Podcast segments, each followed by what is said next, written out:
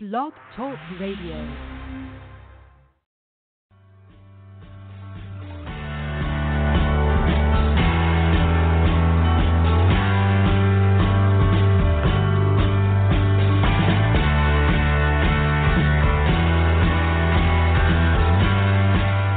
Welcome to the Natural Running Network.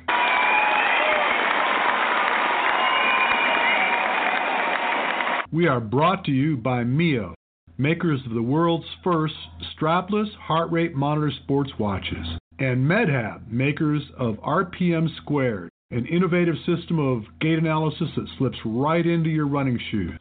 My name is Richard Diaz. I am your host. Are you a runner? Do you love to get out and challenge yourself? Running your first marathon or maybe caught the bug of obstacle racing? Well, sit tight because this is a show you just don't want to miss. I'm here with Dr. Brian Abelson. He is a chiropractor, a multidisciplinary practitioner, I think is a better term to use for him. And he has just released a new book called Release Your Body Resolving Plantar Fasciitis. He's co authored it with his wife, Kamali Abelson, and very pleased to have him. He's uh, residing and practicing in Calgary, Canada. Say hello to the audience, Brian. Hi, Richard. I hope you're doing well today. I'm doing well. So let's just go ahead and uh, attack this. So, plantar fasciitis, what a, a nasty, nasty little bug. Absolutely. Probably, probably one of the most common things that I see in my clinic on a daily basis, actually. Uh, like you, I've been in the, uh, involved in the running community for many years now, and uh, it, it's just such a common thing. Well, the the problem I think, and I think that you've done a really nice job in your book, incidentally, bringing it to light, because a lot of people tend to be so focused on where we see pain, and a lot of times we are so focused on that particular epicenter that we're not really looking at the cause relative to the effect in the relationship of the of the problem. Uh, you're absolutely right. This is such an interesting condition that way. Um, to really explain it, I mean, we get people that are young, that are old, that are inactive, that are active. Uh, we have a lot of different reasons why this condition comes on. And because there's such a cross section of individuals, we really have to say, you know, what is the reason we're, we're getting such an incidence of this condition? And if we really look into it deeper and we consider other things besides just local areas, we, we come up with actually a, a very good hypothesis on how to treat this. Well, and it's interesting to me because I, again, I'm on the, the front line here, so to speak, where, you know, as a running coach and doing gait analysis on runners, and I find very commonly that there are issues that are further up the kinetic chain that never even occurred to the, the injured uh, runner. Right, right.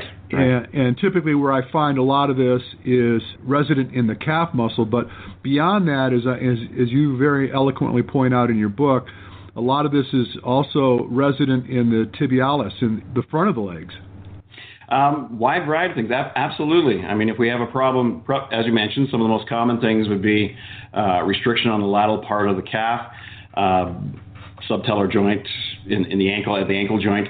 But if we start looking into, I would consider the tibialis almost a, a local issue in some ways because it's the antagonist to the calf muscle. So if it gets tight, uh, it's just like trying to contract my, my bicep. If my bicep is going to contract correctly, my tricep has to relax. If my shins are tight, the tibialis, then that's going to basically impede the function of the calf muscle, what we refer to neurologically as a reciprocal inhibition. So it, it's really interesting when you start getting into these relationships. You know, uh, what I really enjoyed, and by the way, I was just listening to, or actually looking at one of your YouTube videos, and I think it was um, the little release you did preempting your book. Right. right. But uh, what I really, really liked, and I don't know whether it's it's yours or whether where you've got it from, but the term tensegrity, which is essentially, if I'm not mistaken, tension and integrity. Absolutely. And no, no, that's uh, definitely not for me. That's uh, from Buckminster Fuller. And uh, he was quite a character, actually. I think he was around until about 1982. Uh, if you go back even as far as uh, Expo 67 and we look at the geodesic dome from there, that was one of uh, Buckminster Fuller's design. It, it's really an interesting concept because when we look at tension integrity, well, well, first of all, if we think of our body and we think of uh, tension integrity, rigid structures held together by tension, that would be our muscles, ligaments, tendons. So the rigid structures being our bones. If we think if we got rid of all of the tension lines, uh, what would happen to our bones? They just fall apart and hit the ground. Uh, so it's really interesting because when we start looking at this, we start to get a better concept in terms of how bodies actually react and where problems can come from. Um, an analogy which I commonly use is comparing it to squeezing a balloon.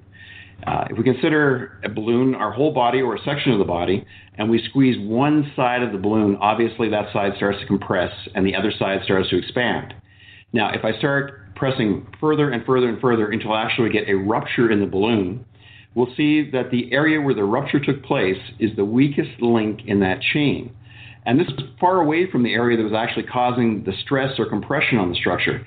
So the same thing applies in the body. Where we think the problem is coming from is often not even close to the area. Yeah, exactly. And I, I see that often where we, you know, we, we get into a, a habit, and it's compensatory a lot of times, where maybe you initially, uh, for example, banged your knee on a coffee table and for the course of the following week, because you're you've got this low grade injury, you favor your leg a little bit, and you almost develop not almost, but you can potentially develop these compensatories that cause you to change the way you move, and then everything's out of kilter, so to speak. And then you start developing imbalances and problems that, that result in, in bigger and bigger problems, right? Absolutely, absolutely. I mean, and, and also refer to, like you started to talk about the calf muscle, and you're saying that's a common thing.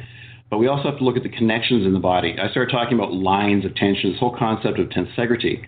Well, those lines of tension, we're not talking just local areas. We have to look at it and say, you know, how how much are we actually connected? So we take the example of plantar fasciitis, one of the common ones uh, to refer to the work of several people actually. There's uh, Thomas Myers from Anatomy Trains. Uh, there's the Steccos uh, in, in, Italy. They've done amazing, amazing work in terms of dissection. And actually, when they dissect something out, they don't just dissect out the muscles, they actually try and keep all the connections between different structures. And so, for example, in the case of plantar fasciitis, they'd say, okay, we're going to look at the posterior line. So they would look at and they would see how the bottom of the foot or the plantar fascia, which goes from the toes to the heel, connects in underneath and actually attaches on to where the Achilles tendon is. Of course, Achilles tendon is formed from the two calf muscles. That connects up, connects into the hamstrings, connects into the pelvis, an area called the dorsal sacral ligament, and then basically connects all the way up the entire back. So it's kind of like having this strong connection. It's, it's like having a sheet in your hand. If you pull one end of the sheet, obviously the other end of the sheet is going to start to tug. So everything is totally connected. We, we can't separate one area from the next. That's true. Now, and, and at the end of the day, the, the global issue is that we're always at ends with gravity and the ground beneath us, right? So yes, we're basically the Oreo cookie, the, we're the white stuff in the middle, right? Right. And so um, being able to maintain our integrity through strength training and functional exercise, we are going to be in a better place to, to keep things in proper alignment and uh, create the uh, integration we're looking for, right? Oh, absolutely. I mean, we have to look at the quality of our tissue. Do we have good flexibility? Uh, do we have scar tissue buildup? But do we have the strength to actually, you know, maintain and basically promote whatever uh, functional action we're trying to do. Um, as you're probably well aware, individuals who pronate and supinate a lot uh, usually have weak hips. Uh, there's a lot of research has been done, I, th- I, think over 300 some studies now, showing the correlation between lower extremity instability and hip strength. Right, absolutely. And you know, but let me offer this, uh, and I have a couple thoughts on my mind. But when we talk about structural integrity, yeah. and when I think in terms of dynamic function and structural integrity, so as we're running down the road, the way we run has much to do with how our body responds to the forces that we generate. And so by overstriding, heel striking, late stage pronation, all these things that we do dynamically are what lend us to this bad place to begin with. So I tell people a lot of times when they ask me about what type of exercise they should be doing in order to develop hip strength because they, they have been told many times that that is essentially where the weakness is in, okay. in, in, their mm-hmm. structure. I tell them that if they land appropriately under center of mass as they run, that in itself is a very dynamic and functional exercise. Would you agree with that? I would. If they're landing mid-foot strike, I mean, it, it makes sense. I mean, you land on your toes, land on your heel. You're basically just setting yourself up for an injury. Uh, you you have not given your uh, a body chance to actually um, decrease the stresses in the plantar fascia. We have what is called the windlass mechanism. And uh, I guess one of the easiest ways to explain this is we compare it to um, if we have a, a tube covered with cable and we have a crank on it and we crank away there. We use it for raising large loads. The same thing applies to our foot. The actual, we think of the structure of that, that round cylinder as being the bones of our body, and then we think of the plantar fascia or the muscles as being these cables underneath there. When we um, uh, basically when the plantar fascia is loose, it's very resilient, and then with each weight-bearing force we push our foot down, it actually tightens up, and it's like a shock absorption mechanism. Well, if the different structures throughout the foot are not working correctly, or we have restrictions, or you don't have the strength in the area, this mechanism is not going to work correctly. There's actually a lot of things that can actually uh, debilitate and um, change the way the, the, function of this windlass mechanism works.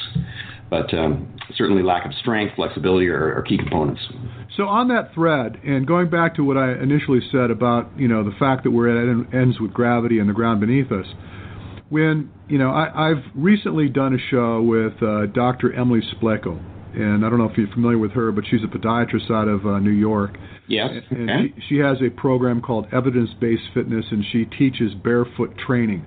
Not yes. so, not so much for running per se, but to essentially develop the integration and the uh, sensory feedback or afferent feedback that comes from the ground into the body and train the body to adapt to the forces that we generate, right? Yes, yes. And so here's the rant, and I, I just want to get your feedback on it. I don't want to get too far off point, but I, I, I see this as a relationship uh, in where a lot of people these days – relative to what the running shoe industry has caused us to uh, look at or be brought into with this trend, they're getting into cushier and cushier and thicker soles.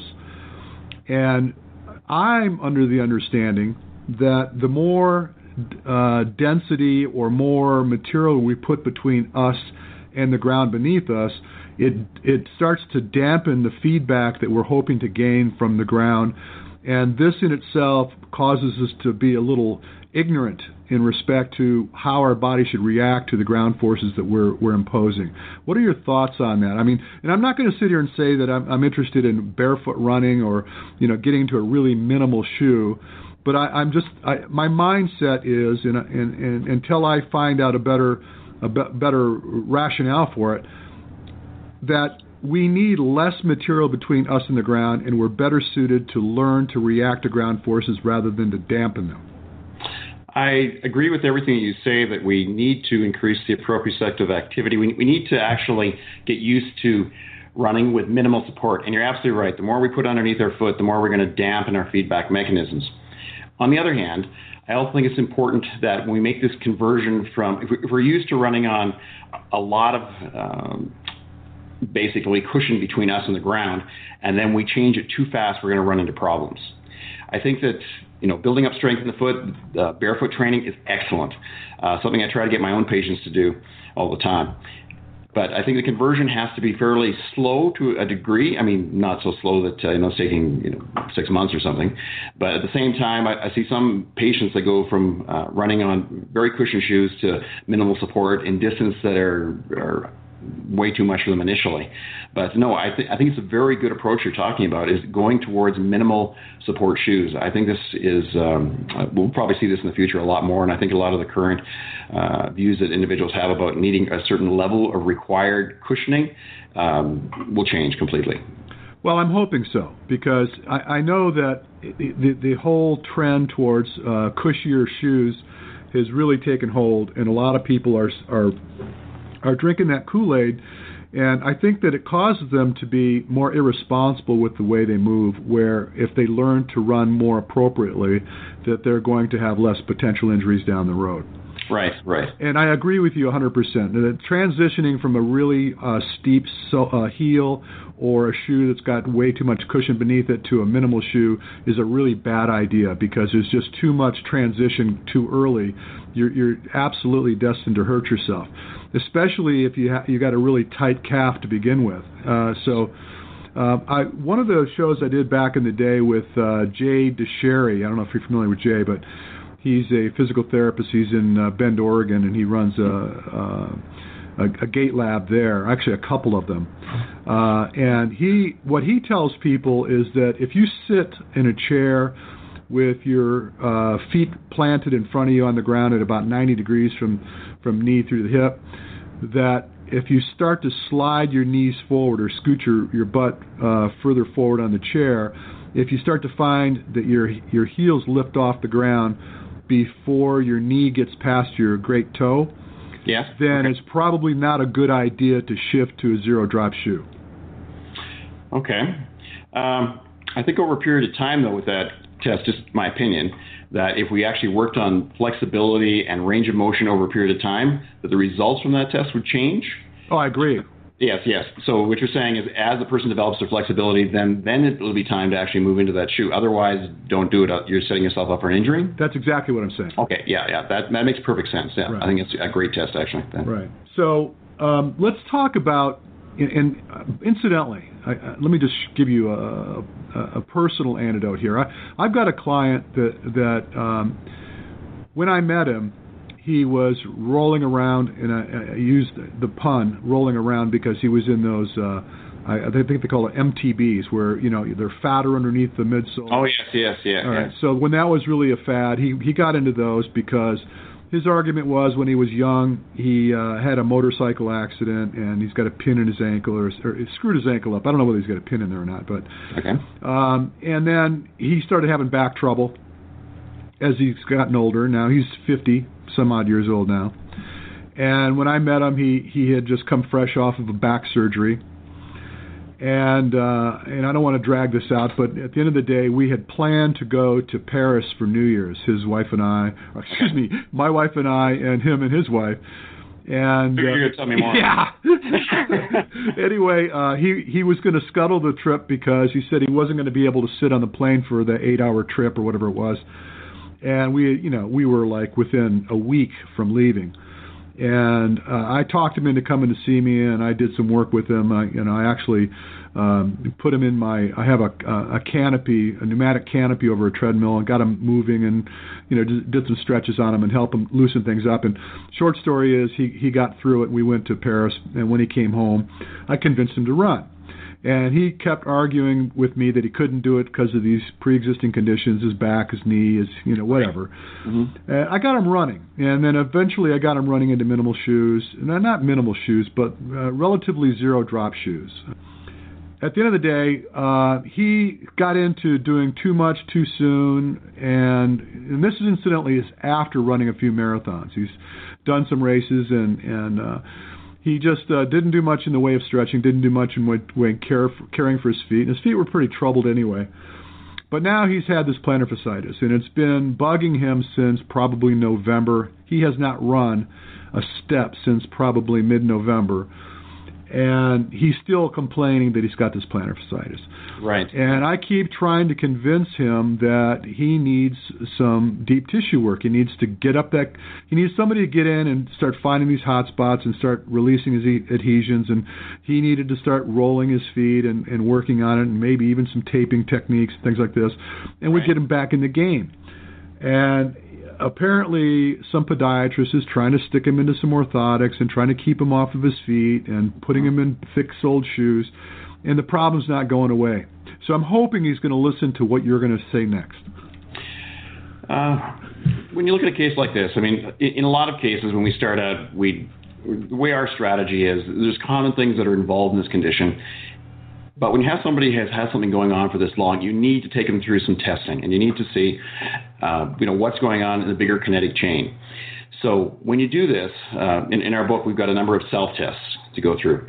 And some of the first things I would do is I'd have them go through and you know check check some basic things. Firstly, you need to take a look and cha- check for ankle mobility. See how well he's dorsiflexing. I mean, this is such a common thing. People have restrictions there and they don't even realize that they're having a problem. Uh, next thing we need to go through and take a look at uh, big toe mobility.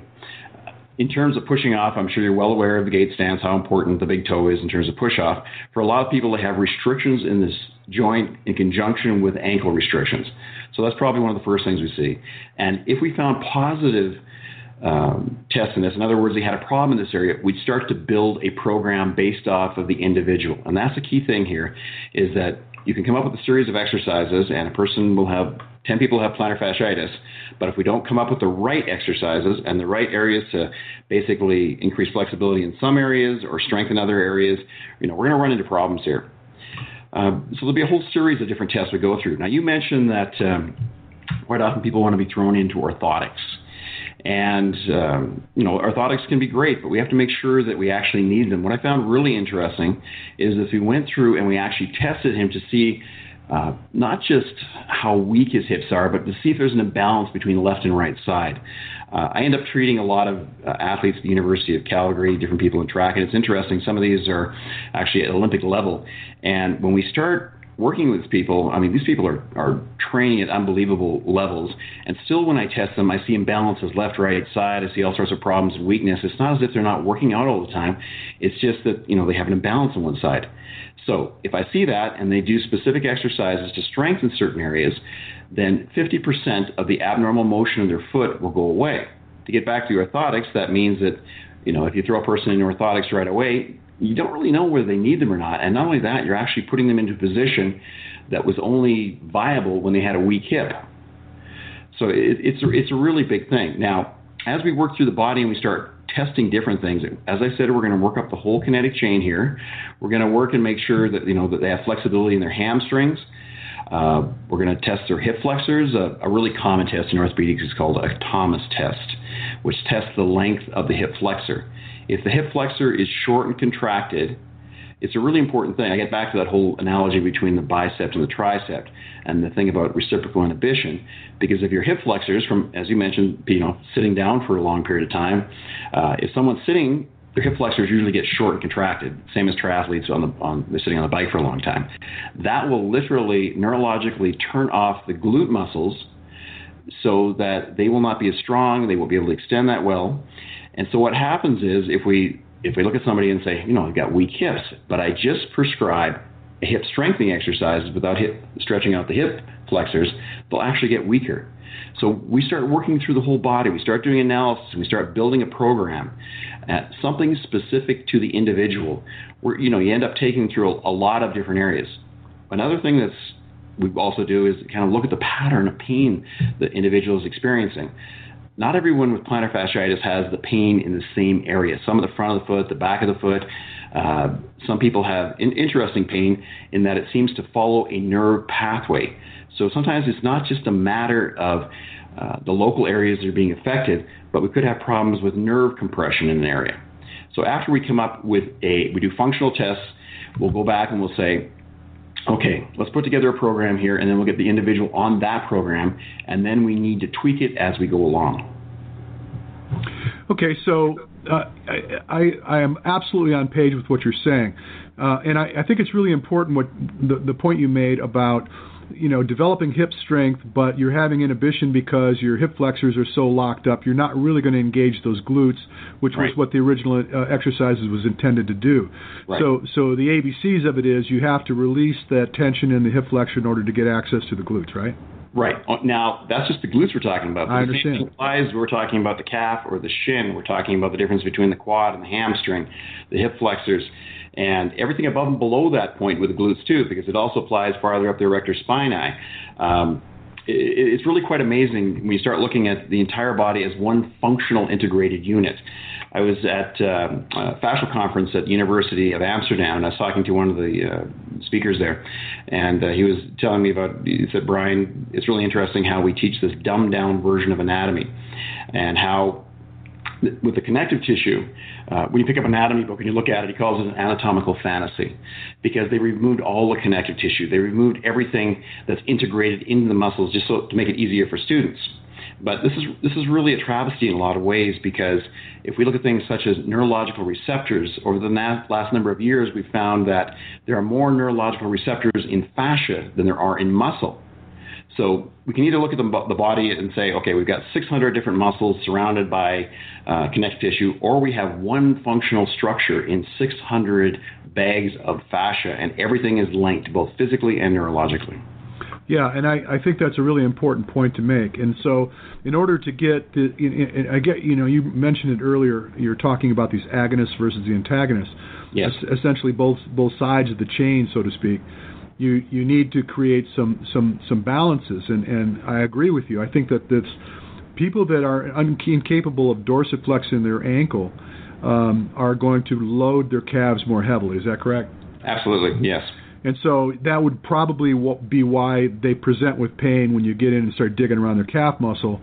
And, and I know I've had success myself where I've I've had somebody come to me complaining that they couldn't run because they're you know they're having either issues with a heel spur, plan, uh, Achilles tendonitis, plantar fasciitis, and start digging in their calves and and almost gather immediate relief um, f- from having you know offered up that work. Yes, yes. As a matter of fact, on Saturday we were running down the Pacific Coast Highway, and uh, fellow that's a much better runner than I am was pretty far ahead. And as I started to approach him, uh, we were running down the road. He was walking, and I said, "What happened?" He says, "I, I just can't run." He says, "My my my calf's locking up on me, and you know I'm really concerned. I'm gonna have a problem with my Achilles." And I, I literally uh, took my jacket off, folded it up, and had him put his leg up on a post on the side of the, the road, and start uh, running my my elbow down the side of his tibialis. Mm-hmm. And, and he said that I reduced the pain by 90% and was able to run back. That's quite amazing, isn't it? Yeah, it really was because he had no idea that that the potential or the culprit was coming from the front of his leg that, that's such a common thing. I had a patient who uh, came to see me just before Boston, and uh, actually bilateral Achilles problems, and uh, basically just coming to see me as a last resort. But no one had touched the shins, and as soon as I started to release the shins, almost immediately she started to get changes and uh, ran the race successfully, and it was it, it really helped. So, what are your thoughts on uh, kinetic tape, and you know, what types of uh, procedures do you like to use when when you see the, the and I realize that uh, everybody's relatively unique in regards to the culprits behind the outcome, meaning plantar fasciitis. But do you use any kinetic tape strategies in conjunction with with some of the uh, exercises you do? Um, I will sometimes, especially when a person has a hard time even doing the exercise to break the pain cycle. I, I think it's a, a great strategy just to enable the individual to be able to perform actions. It's kind of in the same way that I use acupuncture. I, I, use acupuncture in conjunction with what I do to reduce the amount of pain in an area, uh, to reduce stress on the area. But the taping or the acupuncture or some of the other therapies, um, they won't break up scar tissue. You need, you need to get in there with your hands sometimes and really dig around and get relative motion between the tissue. One thing I, uh, I'll start to do, perhaps active release or myofascial release or some of the other, where I'll combine patient motion with the work just because uh, that's the only way we're going to get any long-term changes. I think taping is a great tool. Don't get me wrong, and I think it really helps a lot of people perform at a higher level. But if you have scar tissue in an area, or you have an imbalance or a problem with strength, obviously the uh, the taping is just going to be one part of that continuum in terms of what you're going to advise the patient to do. Okay. So in your book, I noticed that there was a, a quite extensive approach to, um, I guess we're going to call it myofascial release. Yes. Uh, in regard to the foot, so I see you using like a lacrosse ball, uh, and in some cases a tennis ball. Right. And I know it's difficult for people to to appreciate what what I hope to have you do uh, given that it's audio versus video. and and I, and I think it's important to also point out that within your book you have a lot of references to videos that you have posted on YouTube that were actually very very uh, very good to watch. But can you give a sense of what an approach might be? Because I know there's people listening to this or going to be listening to this that are going to be looking for some self help. And uh, I, I would imagine that almost regardless of what the circumstance might be, um, some of this uh, beneath the foot uh, myofascial release is probably a good approach. Well, it is. And this book that I've written is a self help book. I do make recommendations at the end of the book with different practitioners in terms of you know what strategy you could use if you're not finding relief in an area. But basically, we've divided this up into three phases. And the first phase of the book are the common things that we see with cases of plantar fasciitis. And as you mentioned, calf muscle restrictions, the shins, under the foot, different different areas. So we would have the person go through and we have them do what we call our foundational routine. And so they do very specific stretches, myofascial release, as you said, with either the cross ball. The tennis ball is not really hard enough. It's more just to warm up the foot and get the, you know, some blood flow, a little bit of malleability in the foot, and then taking the uh, lacrosse ball, getting in there, and not just going back and forth in circles, but making sure that we're, you know, going for the front, the back, going the basically the line of tissue runs from the toes to the heel, so we have to make sure we're going perpendicular to that. So we actually create a shear uh, force across there to help break up restrictions. But uh, we have them go through, you know, most days and actually several times a day, stretching, myofascial release, strengthening no more than three days. And what we found in terms of our process of exercises, that by far the majority of people will get to the point where they're not really um, feeling much from this condition in, in, about four weeks. If they're at a point where they've improved maybe 70 to 80 percent, we've had them move on and, and do this for a couple more weeks. But if they don't see those results, then we start going through all the testing we talked about. Now, to get back to your question in terms of, of the foot there, th- there's a lot you can do to break it up. And we combine videos with this because we live in a visual world. And you really, you know, even though you put something down and you show an exercise in area, there's little nuances which are critical for getting over this condition. And like I said, in terms of the position that you're rolling, uh, whether we're doing myofascial release uh, in certain areas, for example, we get to the calf muscle, and we say, okay, I'm going to release this. Well, if you start using the foam roller, it really doesn't work that well in, in, on the calf. But if you take a softball, not a baseball, and use it to roll around and also create shear force, you can easily release some of these restrictions. So th- there's a tremendous amount you can do for this condition. And by far, the majority of people can resolve this. But I have people that come in and they've had this for a, a long, long period of time. But the problem is usually that they've only been looking locally, and they're considering that every case of plantar fasciitis is the same, and it's not. It has to do with the individual and specific recommendations for that individual. Uh, generic cookbooks don't work very well for this condition. Well, and it's interesting that you, you, you speak of uh, the unique nature of the individual and the circumstances that they're facing.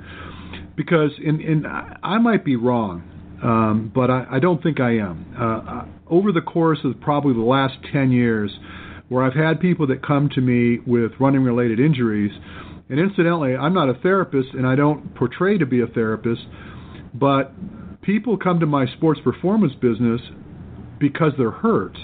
Right. And they're not finding any resolve through their traditional traditional uh, paths.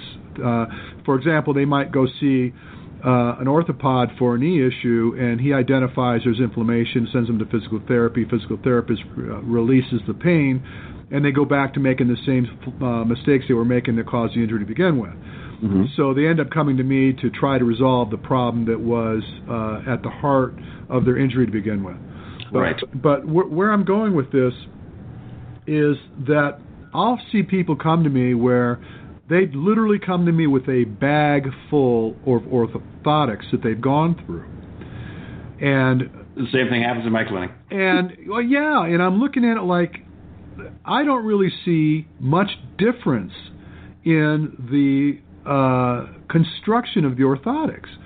I'd have 50 different problems that might come for 50 different reasons, but the result uh, of the orthotic is is structurally the same. It's almost like I say, hey, before you even take it out of your shoe, let me tell you what it looks like. And I would think that the, the, the structure of the orthotic should be unique to the individual problem. Oh, it has to be custom fit. It's kind of funny. It's kind of, yeah. I mean, they're basically achieving the definition of insanity, doing the same thing over and over again, and expecting different results. Exactly right. Yeah. So, and again, so I, I've been on this rant, and I keep pulling you back into it with me, but I'm almost Bible thumping about getting people to take responsibility for the way they move and then learning to you know to develop a synergistic approach, you know, so that they don't develop these imbalances and they don't develop all this scar tissue, or or uh, I'm sure that you know you push yourself hard enough, you're going to break things, but at the same token, you can minimize the amount of stress your body has to take in order to achieve the end. Oh, it's, it, it's huge. You know, I've no doubt that uh, technique is paramount in terms of avoiding these conditions. And uh, but even with the best techniques, sometimes there'll be imbalances. Sometimes there are certain factors we can't. It could be overtraining. It could be running on, as you say, on uneven surfaces, whatever it may be. And then the occasional analysis to see where you're at, kind of to check in with your body, I think is critical. So at one hand, they have to, you know, see if they've developed any poor habits in terms of technique. On the other hand, doing a, more general screen and just seeing if there's something, uh, whether we're talking about running or golf or any sport or uh, could be bobsledding, whatever it may be, uh, we have to check in and see, you know, what how the technique is, but at a individual level, have you started to develop imbalances or a decrease in strength, or are you having problems in terms of flexibility, or is there joint restrictions in the area? Well, you know, it's interesting since you brought it up. I, I think it's uh, important to point out, and, and I, I, don't know what your take is on it, but I'll share my thought. Is um, I was listening to, I think it was Dr. Noakes, who made a comment about um, uh, the central nervous system going into get in front of you making mistakes. So, in other words, let's just say that my goal was I'm trying to get in 90 miles worth of running this week, and my body's capable of 60. Right. Everything between 60 and 90, my body is not functioning properly, and you're you would almost find that you will be brought to heel striking because neurologically your body's trying to stop what's what's what's hurting it.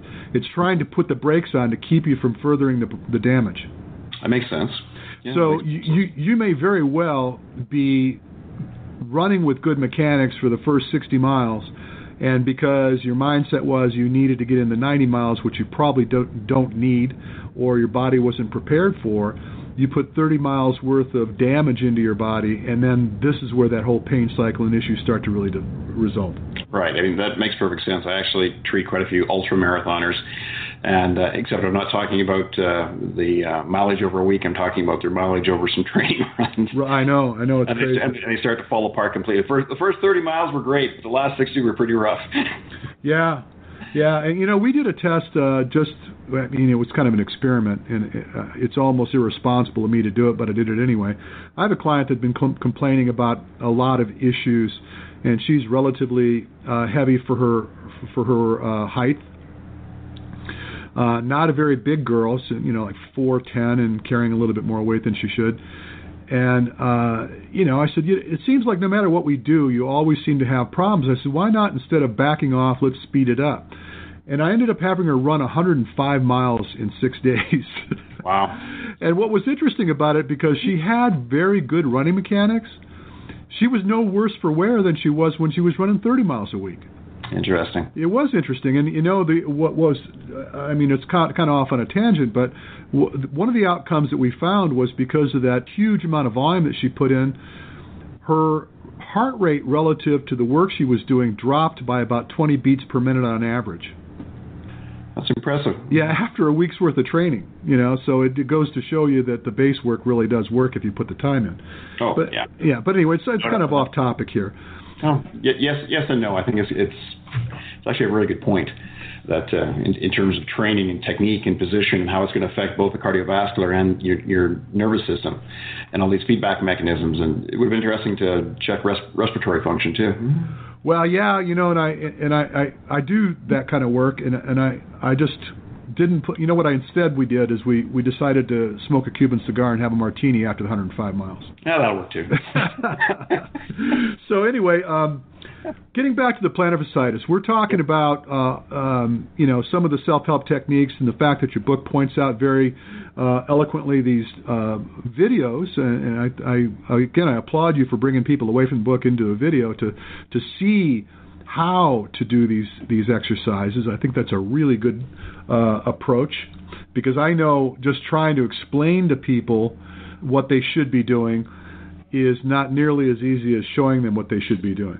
No, definitely, and, and also, Richard, uh, you have a copy of my book in hard copy, but there's also a e version coming out, and each of the um, exercises on there will be linked directly to the video, where they can just click on it; it'll take them directly to it and we really produce this more as a online help system, whereas a lot of ebooks are sort of like a PDF where you basically have to flip through and you don't you, sh- you should might as well be on a hard copy.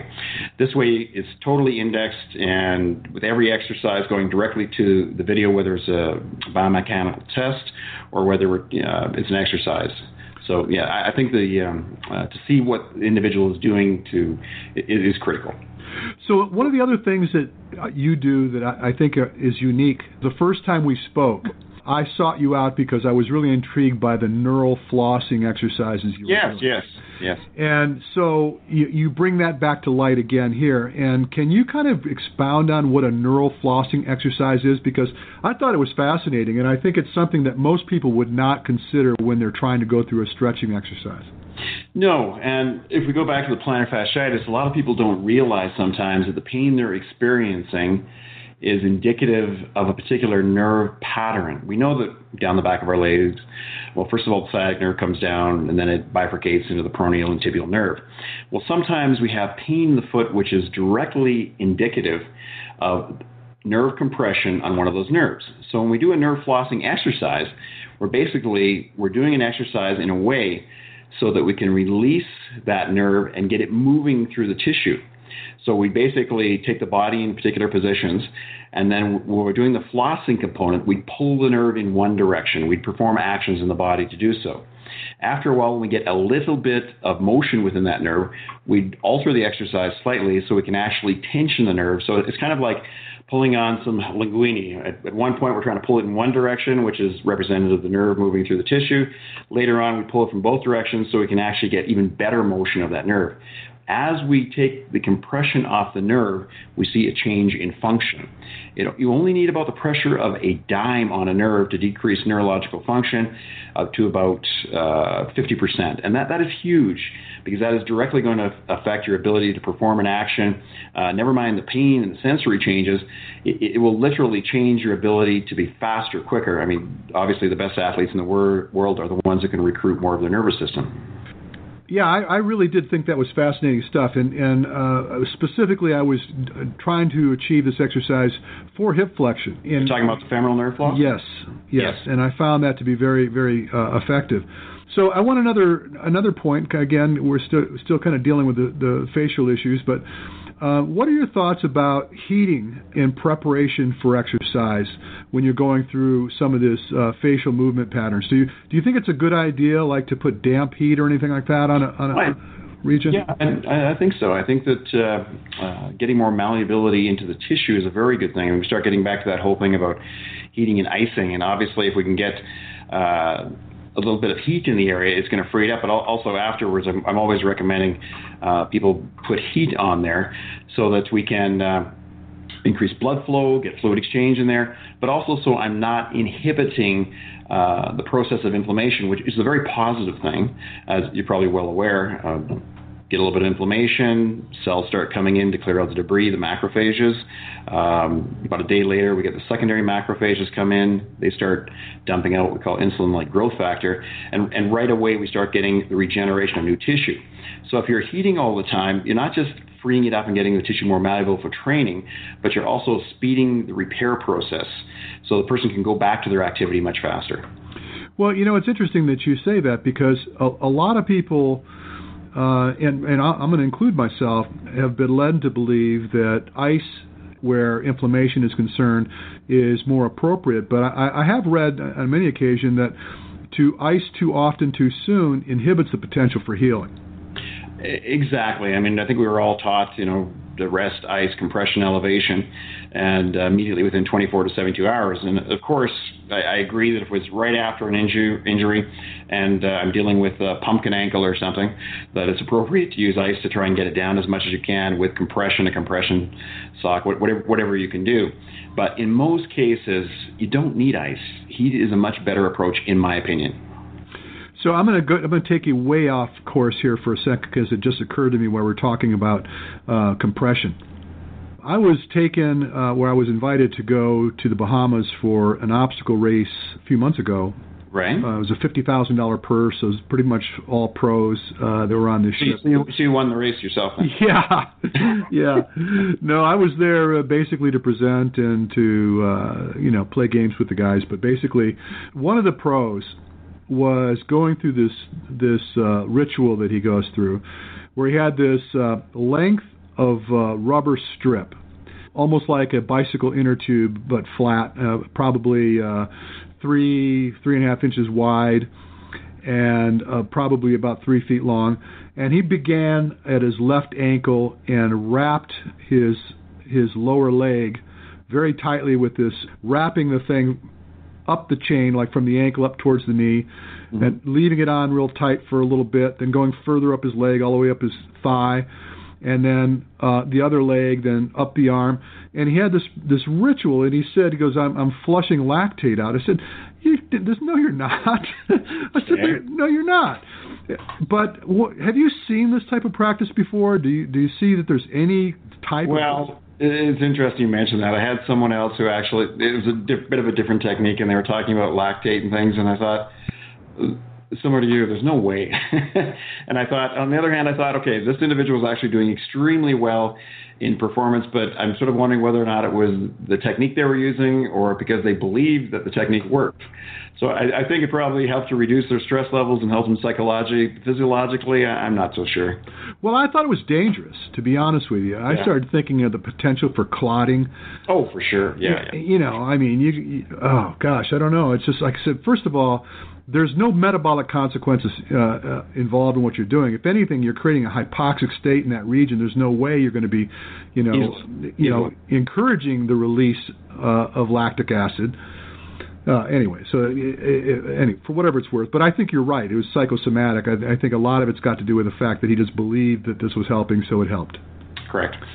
So I, I just wanted to get your take on it because I don't think I shared that uh, that thought with anyone other than you know him when I when I and I'm not going to even throw him under the bus, but we're talking about a world class uh, obstacle racer that was doing this. I'd, I'd, like to see some studies on that one. I think they'd all be uh, showing that it would lead to high levels of injury and other problems. But anyways, yeah.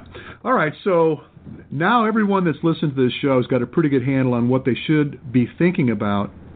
Hopefully, when they're starting to develop these problems.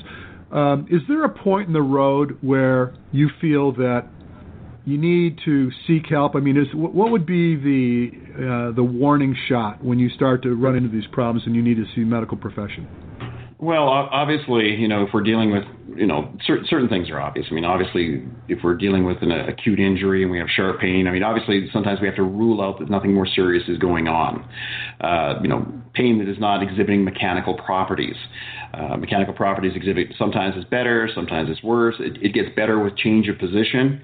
Uh, th- these are all signs and symptoms that say, you know, if, if something is there and you've got a 9 out of 10 and it doesn't change no matter what, it doesn't change in the morning, evening, it's just always there, then, you know, you, you've got, you got to question what's going on here.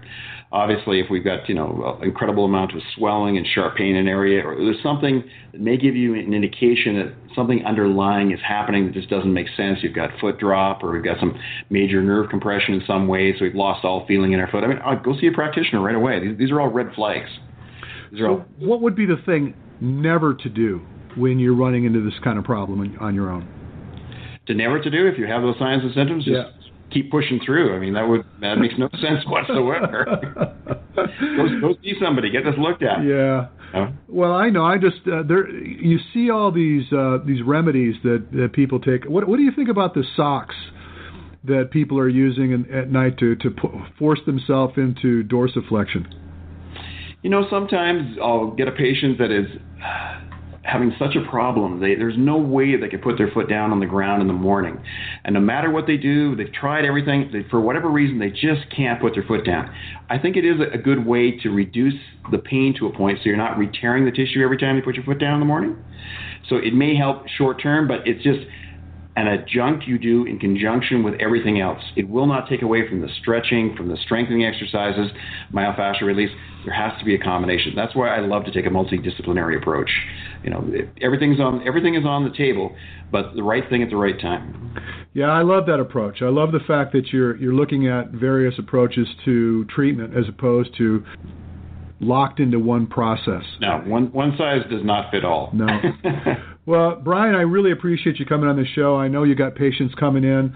Uh, I want to make sure that everybody knows that the best way to find your book would be releaseyourbody.com. And if they want to connect with you directly, they can do it through kinetichealth.ca. It, I think that's the website to your. That's our that's our clinic site. Exactly. Well, thank you very much for having me on the show, uh, Rich. I really do appreciate it, and uh, it's been a pleasure. So let me ask you before we go, what are your thoughts on uh, sharing a book to one of our listeners? Oh, I'd be more than happy to. All right. Well, I'm going to post a little bit of a contest when I put the show up, and when I do, uh, I'll give you a shout and let you know where that book needs to go. All right. Listen, enjoy your day, buddy. You too. Thanks. Bye bye. Well, friends, it's time to bring another show to a close. Be sure and tune in to us next week. We've got a lot of great content in store for you. I want you to tell your friends to check us out. You can always find us on Facebook. Simply go search the Natural Running Network, drop us a message. I'd love to learn more about you and the things you do. And until then, you have an amazing day.